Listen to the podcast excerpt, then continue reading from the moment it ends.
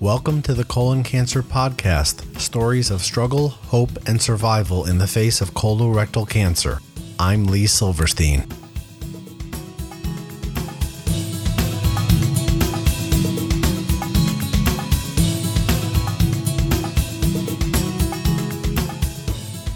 Welcome to episode 21 of the Colon Cancer Podcast. Thank you so much for joining us for this episode.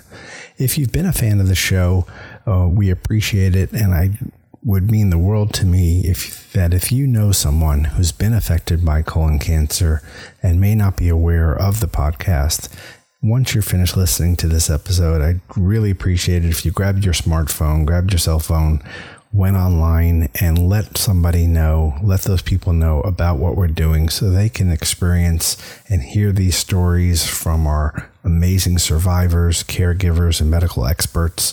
Invite them to visit our website at thecoloncancerpodcast.com. Follow us on Twitter. Our Twitter handle is at colon cancer show or visit our Facebook page at facebook.com forward slash the colon cancer podcast. I'd really appreciate it. A lot going on in the colon cancer community, some exciting events to share with you for our friends living up in the Philadelphia area on Saturday, September the 12th is the annual Undy Run and Walk, 5K run, one mile walk, taking place Saturday morning, September 12th. You can find more information about how to register for that event on the Colon Cancer Alliance website at ccalliance.org. And then coming up on Thursday, September the 17th, is a webinar. Dr. Jason Zell, a hematology oncology specialist from UC Irvine, will be discussing the alarming increase in colorectal cancer diagnoses in patients under the age of 50. That webinar will take place at 7 p.m. on Thursday night, September 17th. More information is available on the Colon Cancer Alliance website at ccalliance.org. Also, coming up in October, I will be attending and hope to meet many of you there at the National Colon Cancer Alliance Conference. Live Your Best Life 2015 takes place in Phoenix, Arizona on October 30th and 31st. Registration begins Thursday night, October 29th. For more information, please visit the Colon Cancer Alliance website again at ccalliance.org. My guest this week is a 10 year survivor of colorectal cancer. Her name is Dr. Claudia Kittock. And Claudia, like many of us, struggled with the effects of chemotherapy both during and after treatment.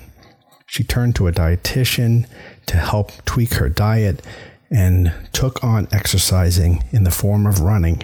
And Claudia was running throughout her treatment and continues to this day to run over 20 miles a week. Claudia has formed an amazing partnership through her running with a number of homeless shelters in the Minneapolis area in which she lives. So join me now for my wonderful conversation with Claudia Kittock. Hi, Claudia. Welcome to the show. Thank you so much for joining me this evening. How are you? I'm terrific. Thank you for having me. Oh, it's my pleasure. So I was reading your story with great interest uh, and if you wouldn't mind, just kind of take me back. I, I, congratulations. If I read it right, you are now somewhere around uh, 10 years as far as uh, how long it's we can classify you as a survivor. Is that right? I am. It'll be 10 years, uh, three days after Thanksgiving.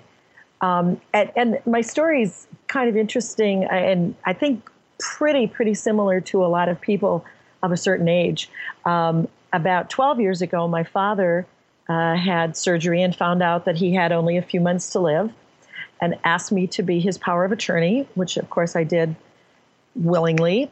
Um, and as he was dying, he kept telling me, Take care of mom, take care of mom, which I thought was kind of an odd thing to say because, of course, we would take care of mom. Well, what I didn't realize until the day of his funeral was that mom's cognitive delays, uh, cognitive problems had gotten very severe. And the morning of my dad's funeral, she um, set the kitchen on fire. So I realized that what he'd been talking about was mom needed some very, very heavy duty taken care of. So I spent the next year, two years of my life helping to take care of mom, you know, find the right place for her and help her through her eventual death. Um, and at a, her funeral, my oldest sister said to me, You know, you look like hell. Thank you. Um, and she said, No, obviously, you know, this has been really tough, and you need to now start on the road back to taking care of yourself. So I promised her I'd get, you know, complete checkups. And two months later, I had my first routine colonoscopy. And 30 seconds into it, the doctor said, Oh, look, there's cancer. Um, and I said, Could it be anything else? And he said, Well, give me a minute. Said, Nope, nope, nope, that's cancer. So that started the next two years of my life.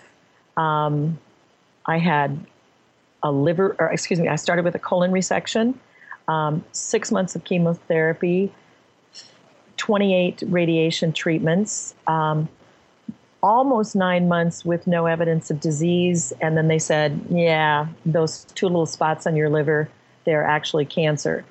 So, had another six months of chemotherapy, um, a liver resection, and have been cancer free now for eight years, but it's been 10 years since the beginning of my sojourn into cancer.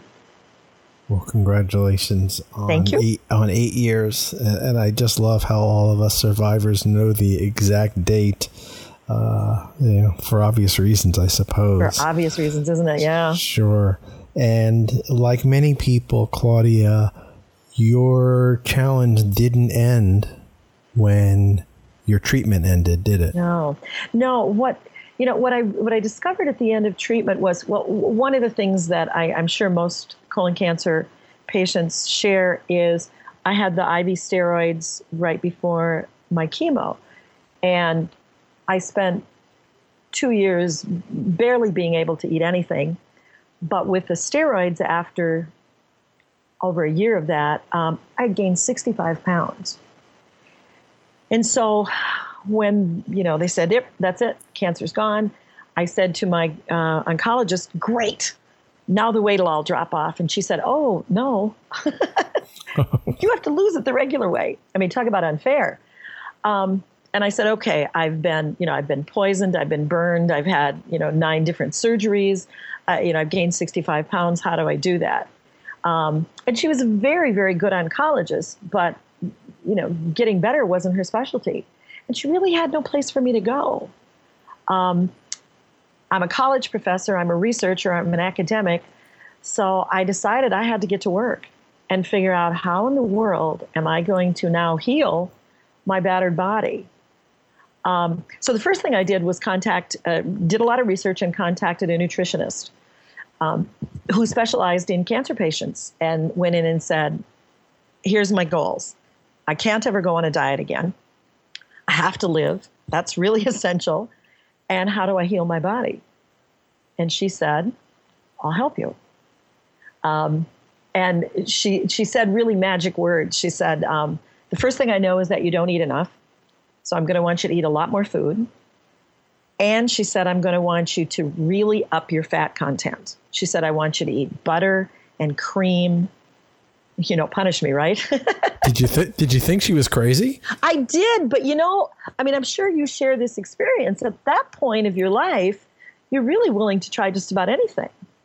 Um, and I did, and and the weight started coming off, and I started feeling better, and the better I felt, um, the more food I was able, healthy food I was able to put in my my diet, and then I decided it was time to start exercising again. I've always been a very, very active person, but never been a runner. Um, and during chemo, I decided that I desperately needed something I could conquer, something new, something that would make me feel powerful. So I started running. And chemo, uh, all the side effects of chemo were much easier to handle when I was running.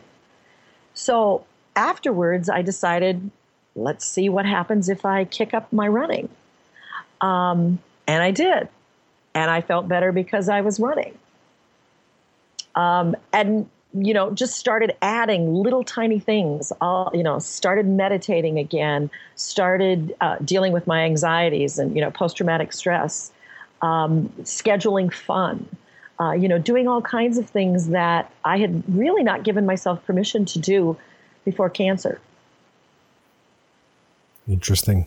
And so you were exercising throughout treatment. Did I hear you correctly? I did. I, in fact, when I'd come to chemo, the chemo nurses would say, "Did you run this morning?" I said, "I did because I can't run for five more days, you know, obviously because you know you get really sick." But um, I, I did my best to to run on that off week as much as I could. You know, I did the same thing. Did you? Um, for various reasons, uh, running is a challenge for me. But uh, there were a few times that I was on the treadmill at a steep incline and a good clip with the uh, with my uh, pump still wrapped around my waist in a fanny pack. You know, I got some funny looks. Um, Isn't that awesome? Yeah, it, it is awesome. And uh, tell me about you know mentally what that did for you. I know my experience was there was some sort of a psychological thing about perspiring and feeling like I can't be sick. I'm perspiring. Yeah. How, how is it for you? I, I think that's really magical. I think I experienced that also, but the other magical thing for me was um, I'm a child psychologist, I, I'm a college professor, and I never missed a day of work. You know, I'm, I'm the mm-hmm. strong, you know, I'm going to persist. And I talked to my students about it. It wasn't as if I was hiding it. It's a little hard to hide, as you well know. um, but, and I was raising, I'm, I'm happily married and raising two adolescent boys at the time. So running without planning it, running was the place I could cry. And I didn't plan it that way and I didn't think about it, but every run throughout cancer and for about the first six months after, I cried. It was the place I could let, you know, that mental, you, you can't hold on to one thought while you're running. At least I can't. Mm-hmm. My mind goes everywhere. And my mind always went to that dark place and that place that, you know, had been very, very bad. Um, and it was it was an incredible way for me to heal. Fascinating. Now, do you, are you a music listener while you run, or you just enjoy the sounds of what's around you? I do all I do everything. I have numbers of, of ways that I run. I run with music. I run with partners. Uh, you know, I run by myself. I, I have my nature runs. Now I run with a group called Mile in My Shoes. And it's a group that every Tuesday and Thursday morning shows up at a homeless shelter, and we run with homeless men. Tell me more about that. It's it's absolutely fabulous. Um, we've just started our second site about two blocks from my house, uh, and we run with a group of people that have experienced homelessness that are now in a residence. Um, and we just get together every six at six o'clock twice a week and run. And, you know, we start with hugs and with names and we don't ask questions and, you know, how are you doing? Are you sober? What's going on? We just run. We're just a community of runners. Um, and I come away taking far more than I give. Um, you know, these are strong people who, but for a twist in their life, um, are just like you and I, which is a pretty good analogy for cancer, isn't it? How true is that? How true is that? And and they they love me telling my cancer story, and they cheer for me, and I cheer for them, um, and it's pretty fabulous. So, do you just show up and say, "Let's go, we're going on a run," or they know you're coming? Uh, I can, I'm, I'm, picturing a lot of funny looks here. Well, that that happens too, but no, they know we're coming every Tuesday and Thursday at 6 a.m. and they're ready to go in whatever footwear they happen to have? We we provide. We have um, we have people who give donations, and we give them good footwear and you know decent running clothes. Um, and I live in Minneapolis, and we run all winter long, so we give them winter gear too, um, and we run, and we help each other heal. It's it's pretty amazing. Is there a particular story with a particular individual that you'd like to share? Let me think. There's so many. Um, one of the uh, one of the people that I run with as a mother of six, she and her husband lost their home in a tornado. You know, they were middle class, and um, the insurance company didn't pay, didn't pay them any money. All their equity was there. Um, and every every time we show up, you know, she says, "I feel stronger. I feel better. You know, I'm getting back on my feet." um, it's just it's pretty magical. I also and, love that word magical, by the way. and I and I just had my you know my checkup and went to Mile in My Shoes and told them my checkup and you know there was cheers and hugs and you know we're running for Claudia this morning and it's it's just pretty wonderful.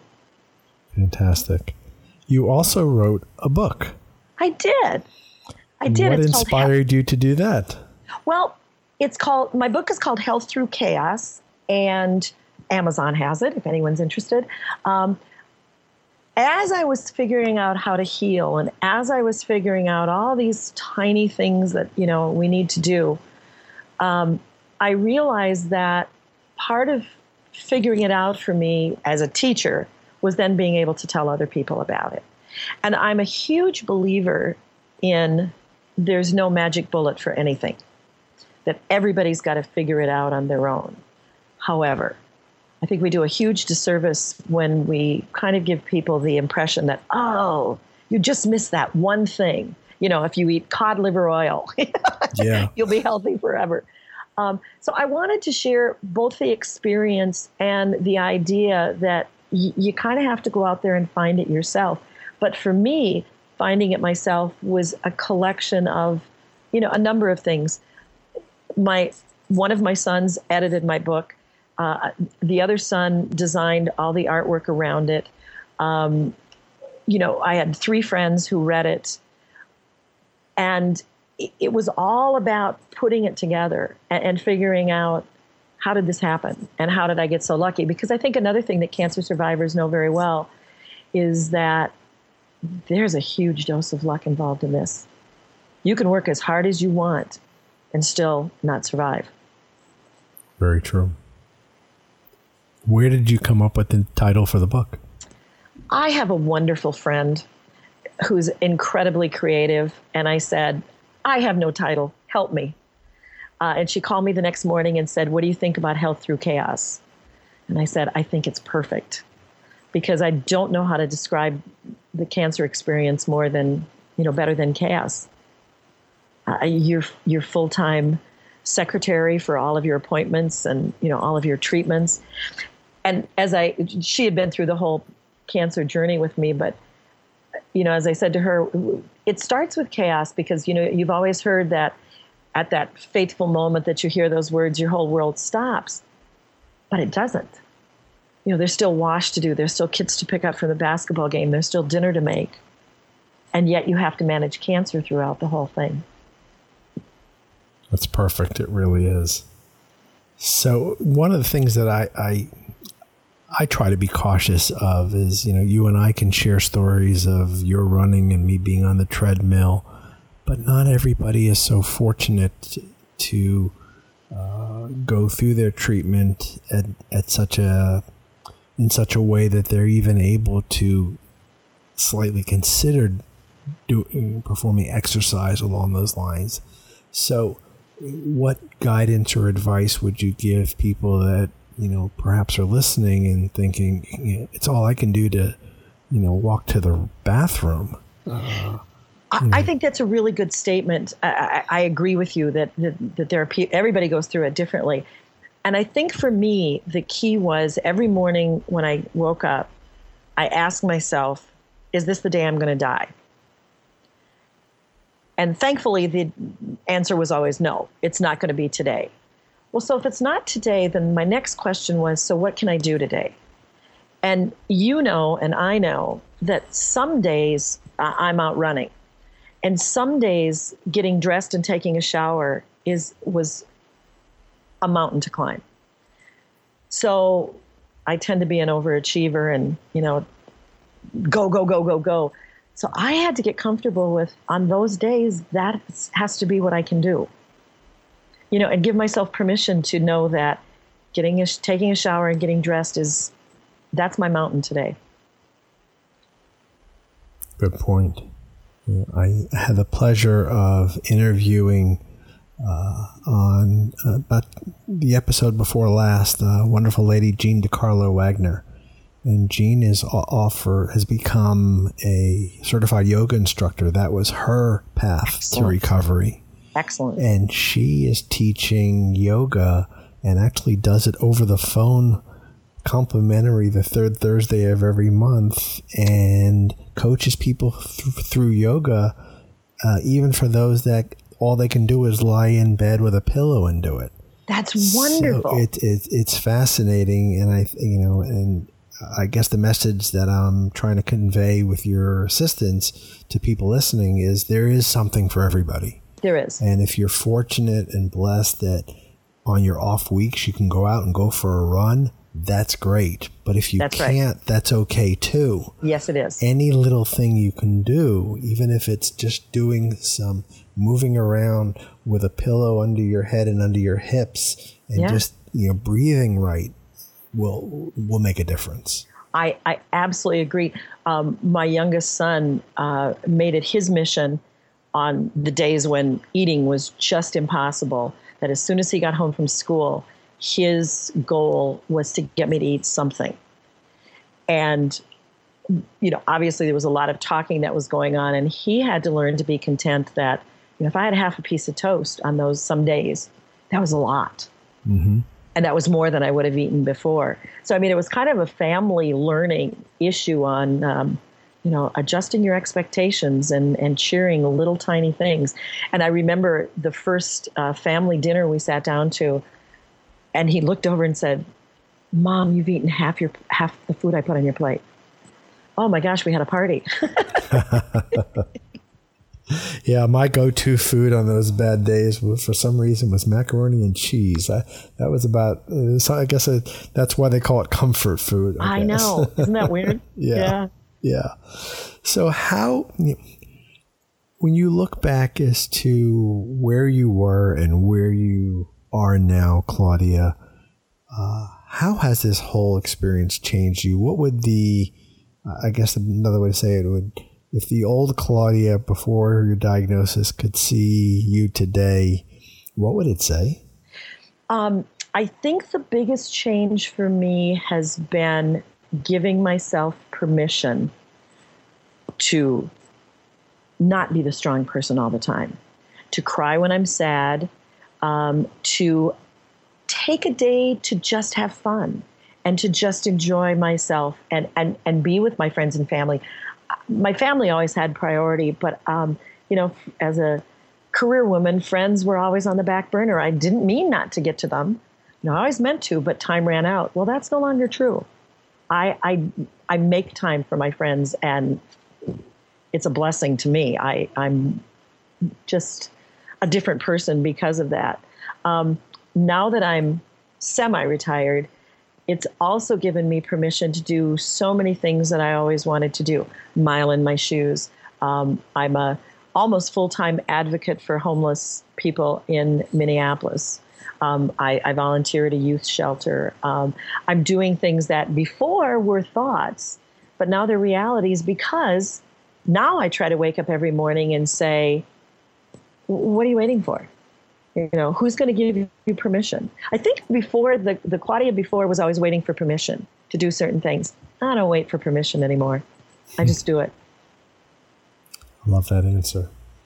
So, as we wrap up, uh, a question I like to ask most of my guests is someone will listen to our conversation, Claudia, that they themselves or someone that they care deeply about may have recently received the very difficult news of a colorectal cancer diagnosis.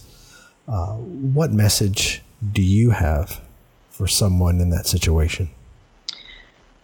I think the message is there's hope.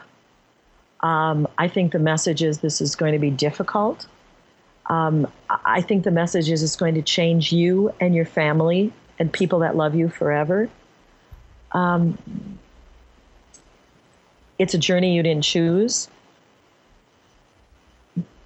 but the changes can be good, and and the changes can make you stronger and and make your family stronger, um, and bring a level of honesty and and love that might have been there before, but now is going to be much sharper and much better. It's a great message. Well, Claudia, I really appreciate you taking a few minutes uh, of your time to share your story. Is part of as part of the post on the colon cancer website. I will include links to your book. Thank you. Uh, are there links available for Miles in My Shoes? There are, and I'll be happy to send you a couple of links. That would be great. Great. So we will include that as well uh, in our uh, w- uh, web post for your podcast. Great. It will be labeled as episode number 21. And uh, so we'll have links to both Miles and My Shoes and links to your book on Amazon. Claudia, thank you so much for spending the time with me. I wish you continued success in all the endeavors you're involved in, and more importantly, continued good health. Thanks again. I appreciate it. Thank you so much, Lee. Same to you.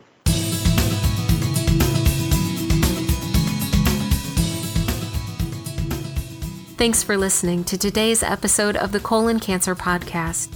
Notes from this episode can be found on our website at thecoloncancerpodcast.com. You can subscribe to the podcast on our website, on iTunes, or on the Stitcher app for listeners using an Android device. If you or a loved one has a question about colon cancer, please visit the Colon Cancer Alliance website at www.ccalliance.org. Again, that's www.ccalliance.org. You can also email your questions to us at info at thecoloncancerpodcast.com. Thanks again for listening. Be well, everyone.